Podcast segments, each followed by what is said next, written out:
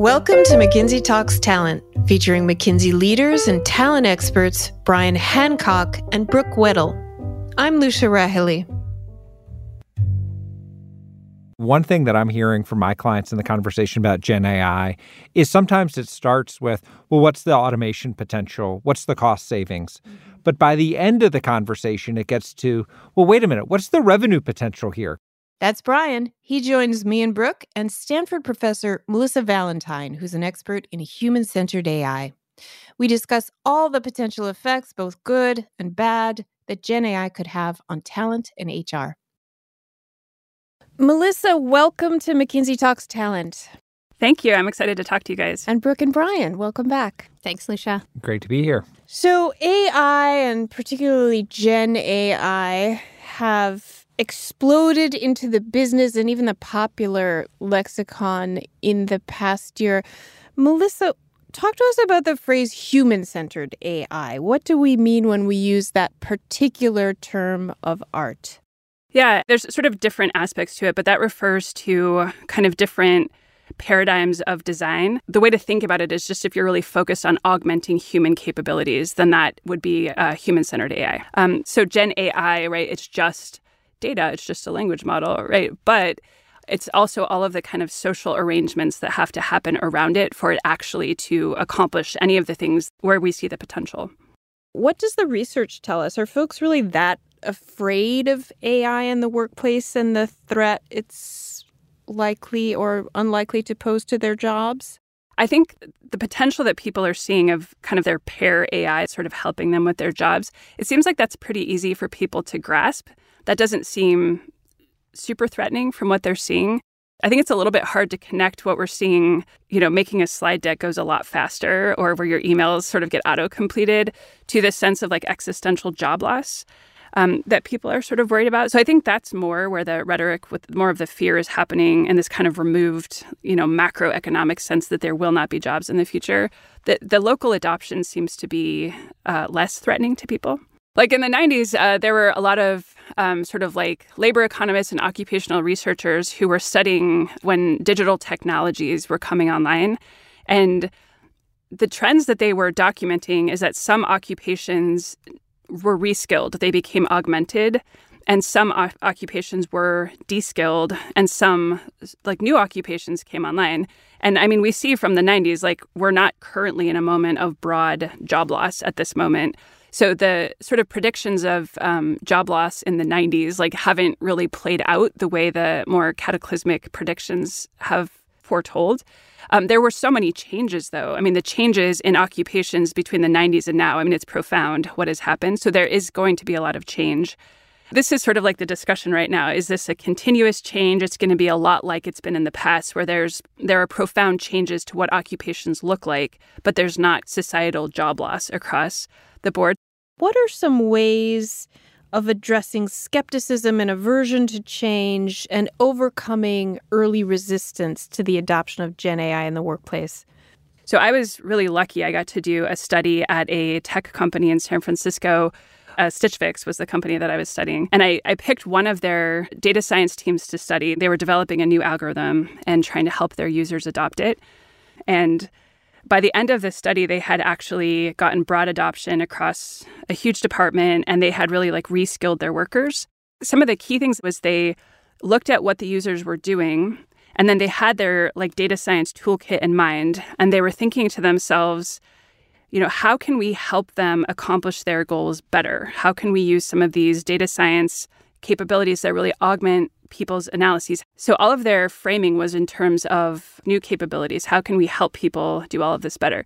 I think that's pretty key. And then I would say the second piece that seemed really powerful was that they had a really talented user interface lead. So he would the users were fashion buyers, so they would buy inventory. So he built a, a, UI that was like showing them the pictures of everything that they were stocking into inventory and pivot tables. And he created something where like the bubbles picturing the clothes would get bigger depending on the volume of you know items that they were picking.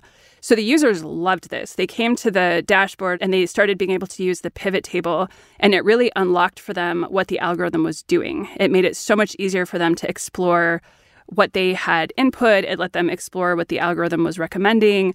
Um, it let them like play around with different ways they could make the decision.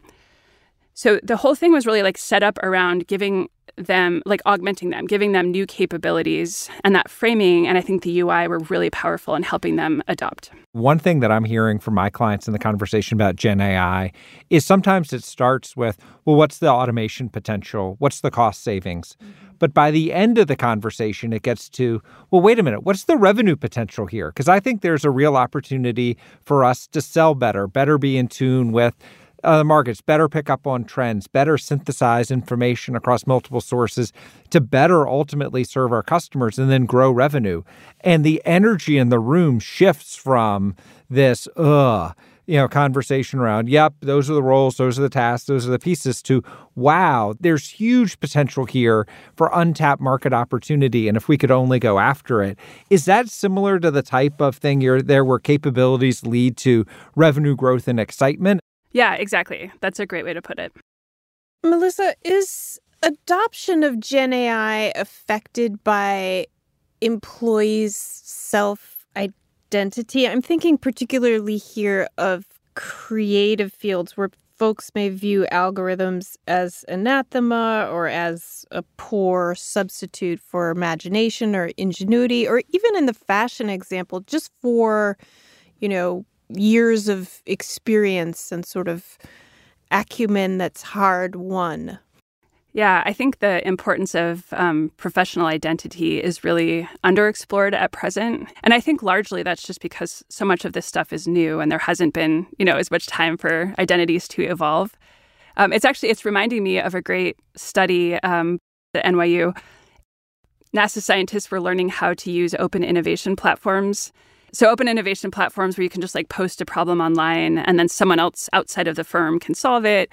So that's very threatening to scientists who are used to solving the problems themselves. So I think it was like a five year period where the NASA scientists' identities kind of changed from being the ones who solved the problems to becoming the ones who sort of sought the solutions, I think is how the identity changed. So when I was at Stitch Fix, I saw something similar. My study was only about like over an 18 month period. So I wouldn't say that the identities had fully evolved by the time that I my study ended. But I did see that sort of like identity conflict that you're talking about. Because people don't go into fashion because they want to do optimization models, right? Like they go into fashion because they love fashion like the best fashion buyers were they were so fashionable and they had really great relationships with vendors and they sort of had a pulse on like what was happening in the industry. But then these are the people who are supposed to be like in this dashboard, like looking at risk and uncertainty and like how am I optimizing and like where what are the trade-offs that I'm making. So it was really a shift for them to have to recognize or just sort of like integrate what it meant to be a great fashion buyer with what it meant to use data in strategic ways and to support decision making and to support strategic trade offs and things like that. How do you see this idea of Copilot intersecting with identity? I mean, if Copilot is doing the tasks you didn't want to do in the first place, like calculating all of your financial metrics, then you're just, you're pleased. Like, look at this Copilot, you know, helping me do all my math. Um, versus you're saying, you know, if you're like a fashion person and then suddenly Copilot is designing clothes for you, what does that mean? What does that do to your identity? It, it's fascinating. It reminds me of uh, an article I read about a university English professor who is encouraging his or her students in using Gen AI tools because you need to write better than that. This is a baseline, this is a start, but this isn't replacing you providing the human insight, understanding. So that's how you build on top. As we look, some of the biggest areas of potential are in marketing, are in sales, are in communications. I think where it takes me is which of our products are good enough, right? When it's just like that first draft of Gen AI, which of our business products are good enough like that? And then which ones are you really going to enhance with a lot of you know prototyping and interactivity and like human insight and creativity to it also how can you bring this more discerning lens of of bias, right? And, and interrogating what you see for that bias, having that critical thinking layer. That seems to be something that we need to hone as a skill set here in terms of getting maximum value out of Gen AI. Oh, yeah, I totally agree. I think the interesting thing that will be added to that is figuring out how to like evaluate it, how to like measure the impact. And uh, sort of back to my Stitch Fix study, like some of some of the skills that I was seeing the fashion buyers have to learn how to be in the loop with the algorithm for is to measure the impact of their intuition. So the algorithm, and it wasn't Gen AI in that case, but the algorithm would sort of make a recommendation and display the metrics associated with its recommendation. The buyers would go in and like override a recommendation and then the algorithm could like automatically tell it okay you're imposing that intuition here and i'm just making this number up but it's going to cost you like one dollar of revenue or something like that. And then they could be like okay that's worth it. What i'm trying to say is like learning how to measure the impact of human intervention into whatever the algorithm is putting out. I think that's a skill that's going to be needed even for Gen AI. And I'm thinking from a, a, a broader organizational culture standpoint. So if I have my co-pilot and it's on, you know, markdown and it's giving me advice, does that make it less likely for me to interact with the pricing department or with finance, right? Are there kind of silos we're creating by enabling people with this co pilot? And we all know that organizations rest on a series of values. Trust is important, relationships are important to making a company run well. Any thoughts on that? Yeah, absolutely. Let's just think for a second about the way some companies have set up um, algorithms as rating systems, because it does end up as sort of like in, this interactive algorithmic data product for workers. So, a good example I can give you is TripAdvisor. You have all sorts of ratings and all sorts of data that goes into TripAdvisor. Now, hotels, when they're like trying to react to a TripAdvisor, when you have algorithms that collect all this data and then give them this one score, and the hotels don't know where that came from so they end up having this opaque algorithmic rating that they're trying to work with to figure out to learn how to become better. And I've, I'm using the hotel example just because I think people can imagine what it's like for a hotel to get a list from a professional rater of what to change versus dealing with TripAdvisor. But that same sort of dynamic is happening with workers, especially in online labor markets. They're having like one score that like rates how they're doing. And it's been pretty hard for people to learn how to get better. What does it mean to get better when you don't have like a professional manager? You just have this like kind of algorithm that is interacting to tell you you know what it means to get better. And what that makes me think of, Melissa, is the potential for uh, large language models to help people sift through all of the unstructured data and comments to come back with the list of what you need to do. One of the use cases I've heard that uh, managers are interested in is like, for example, if they got an employee complaint, you know, somebody that's a, is responsible for a region that might have, you know, thousands of employees. Is that a one off or is that a trend? And is there something that I can gather from data to quickly help me understand that? Is there a promise of some of the future um, to actually go through and say, hey, that one piece actually does look like an outlier. We don't see it anywhere in Glassdoor. We don't see it in any of the surveys or other things.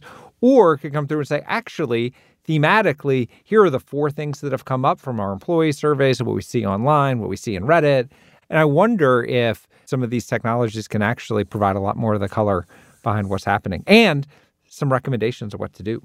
So what you're calling out, and I think this is totally right. Like imagine that all of the all of the information, all of the sentiment is sort of in play, and you can you, you can learn from that. And I think that's right. I'm wondering if there are areas of resistance to adoption that are specific to HR, and in particular, you know, are folks afraid that Gen AI might tell HR who to hire and maybe more forebodingly who to fire on the basis of these kinds of complaints that surface through the algorithm and so forth. So just like you're talking about like a lot more surveillance, a lot more automated hiring and firing. I mean, clearly you're going to see people resist that. You know, it's not sort of an empathetic way to configure that. In the same organization, you can see some occupations have a lot of autonomy and are likely to become augmented. And in that same organization, you might have lower status occupations who are subject to a lot more um, surveillance, a lot more algorithmic management, a, a lot more of the unpleasant aspects of algorithmic control a pretty famous, well known example is there was like a newspaper article about a driver who was like fired by a bot, right? He had no recourse. He couldn't even talk to HR to sort of figure out what had happened. And it was, um, he thought it was like an unfair thing that happened and he couldn't talk to anybody. So I think that's where we're seeing a lot of resistance. You know, one frame on this is control of employees, another is using these approaches to try to unleash employees in new ways, in productive ways, to get them from burnout to thriving. I mean, one of the organizations that I'm working with is trying to build what they would call is a new managerial operating model that takes all of the the pulsing data that we know many organizations use, marrying that up with management science around what are the practices that help teams you know drive to productive outcomes? Uh, marrying that up with what do we know about you know more broadly management practices that help to drive performance outcomes in an organization. And and you know to be clear this you know you'd need to uh, think through ways in which to cultivate manager buy-in employee buy-in right? Make this two-way. I think that would absolutely be part of it. But then you could imagine a system that's nudging employees to the best version of themselves right? Um, that's the the big idea on that. I think it's quite exciting but clearly lots of minefields right to work through making this not kind of a a, a control state but rather an enabling state and what one of the things that I'm excited about, and I was in a roundtable uh, where there was some energy around, was the idea of you know, Gen AI, applying it with a design lens on the manager. But let's look at all of the things that a manager hates to do. Taking away some of the administrative tasks that they need to do, you know, having a co-pilot for them. But I'd love to hear, you know, your thoughts on kind of using a a design lens to take away the work that managers do that drives them nuts. Yeah. So, like design thinking using Gen AI to really examine the middle managers. I think that's really smart because I think a lot of the focus at present is on sort of like frontline decision making doctors. I'm talking about fashion buyers, you know, merchandisers and the pricing algorithm. But something that I'm super fascinated by is managers are regularly making organizational design decisions and organizational design, management science is not a science, it is an art. So, like, if they were more data driven or if they had more sort of empirical insight to the organizational design decisions that they made, I think, I think it would unlock some really exciting stuff. I would love to watch that. Melissa, on the question of organizational design, what's an example of the way AI or Gen AI might alter the way companies staff project work. And here I'm thinking of the experiments you've been running on Flash teams and Flash organizations in particular. Flash teams, they would be doing a task, and then the bot would sort of come in and like make a recommendation of a new thing that they should try, uh, like more centralized decision making, um, more turn taking in their decision making, or something like that. So, sort of small interventions. But over time, we were able to help the teams experiment to those recommendations and show that the ones that were getting recommendations specifically on their organizational design over time would get better. Uh, to the question of staffing, so what we do with Flash teams is you can have the project. Uh, our software platform could anticipate the need for different roles and then reach out to a labor market in this case um, and sort of automatically assemble the team and then pull the team together and structure the team's work over time. So show them like who should be passing off work to who when, um, who like where to upload the work, who's the manager in this case, things like that. Is that largely leveraging freelance marketplaces, or are there other ways that you're tapping into the labor market to pull in uh, those flash teams? We've done uh, research with companies who are doing sort of like internal deployments of flash teams. So I think in the past it was easier to do with labor markets because they are online and they have such smart platforms. Um, but yeah, you can you can do it with a large company and internal workforce still. Everything we're talking about hinges on data and the proliferation of data and the acceleration of the proliferation of data. How do you assess data privacy risks in the HR context? That is coming up in 100% of my conversations on Gen AI data, not just from the HR angle, which of course is extremely important, but even you know, take the McKinsey context where you have people serving competitors, right? How do you segment data thoughtfully? How do you tag data in, in one way? So, you know, certain data is fungible, portable, other data is not. Who makes that call? How do you do that globally across multiple countries? It, it's a really complex challenge that I think a, a lot of people are thinking about already, but one that is pretty fundamental to getting the Gen AI part of the equation and the the impact from that, right? Yeah, absolutely. Like even just as people are kind of like typing in their prompt questions, like that's still telling something about the company 100%, that they're yes. So it ma- it makes me think of you know the risks more broadly. For me, uh, and we've mentioned this on a prior podcast, one of the things I worry about is the risk that we become less interesting. We don't have the time to really kind of push the boundaries for what really does make exceptional answers and exceptional outcomes.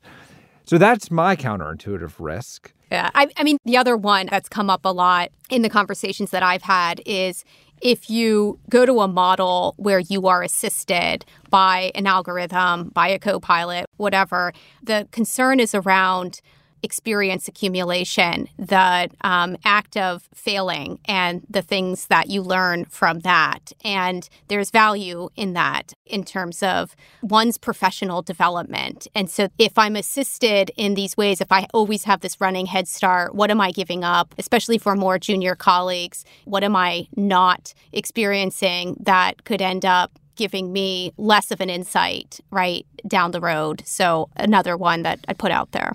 Yeah, totally. Yeah, like sort of like the deprecation of expertise. Like the more we're aided, then we're not going through all of the reps where we develop the expertise over time. Totally. One last question might be Does using the lens human centered AI change at all the way that we assess the impact or the success of AI tools in HR? What's the sort of protocol there? Um, well, I want to tell. Could I tell like kind of like one last story that I feel like empathizes both with the workers and then also with the developers. We were like looking at, you know, algorithmic rating of Flash teams. We really wanted to make sure that all of this algorithmic management was very worker centered, human centered. We were like playing around with the idea of like adding like a variable to the algorithm, like that was, you know, some sort of like weighting factor for human centeredness and there was like a quarter deadline for the company that we were collaborating with. And then like all of a sudden like we needed business results like tomorrow. And so we were like okay well just this once. We're going to do it without this variable in. And then bam right? That's how it happens. Like just the i guess what i'm trying to say is just like the pressure like the pressure of you know needing to have business results fast like that is like th- those are the moments of trade-offs. You need to have the space to be able to do something human-centered because it takes longer it's harder. Yep. Couldn't agree more yeah, but I, I think picking up, Melissa, what you were talking about, I think that to me calls to mind the classic short term versus long term trade offs. There may be a real short term profit trade off that, hey, the algorithm has some really cool things it can do right now. Let's get it out there. But in the longer term, having the human centered approach is the one that's going to uncover even more opportunities for employees and for customers, helps with the sustainability of organizations, helps unlock new markets, new sets of opportunities, new sets of insights. Yeah, for me, I really resonated with what you said Melissa, that consistently, right? You know, the kind of the classic performance in health scorecard, if you will, around AI, I think will be really important so that in those moments where push comes to shove and everyone is tempted to go back to performance, you got the health side of the equation right there staring back at you. I think that's going to be really critical. And if that means moving a little bit more slowly, then I, I think the trade off is clear. Yeah, exactly.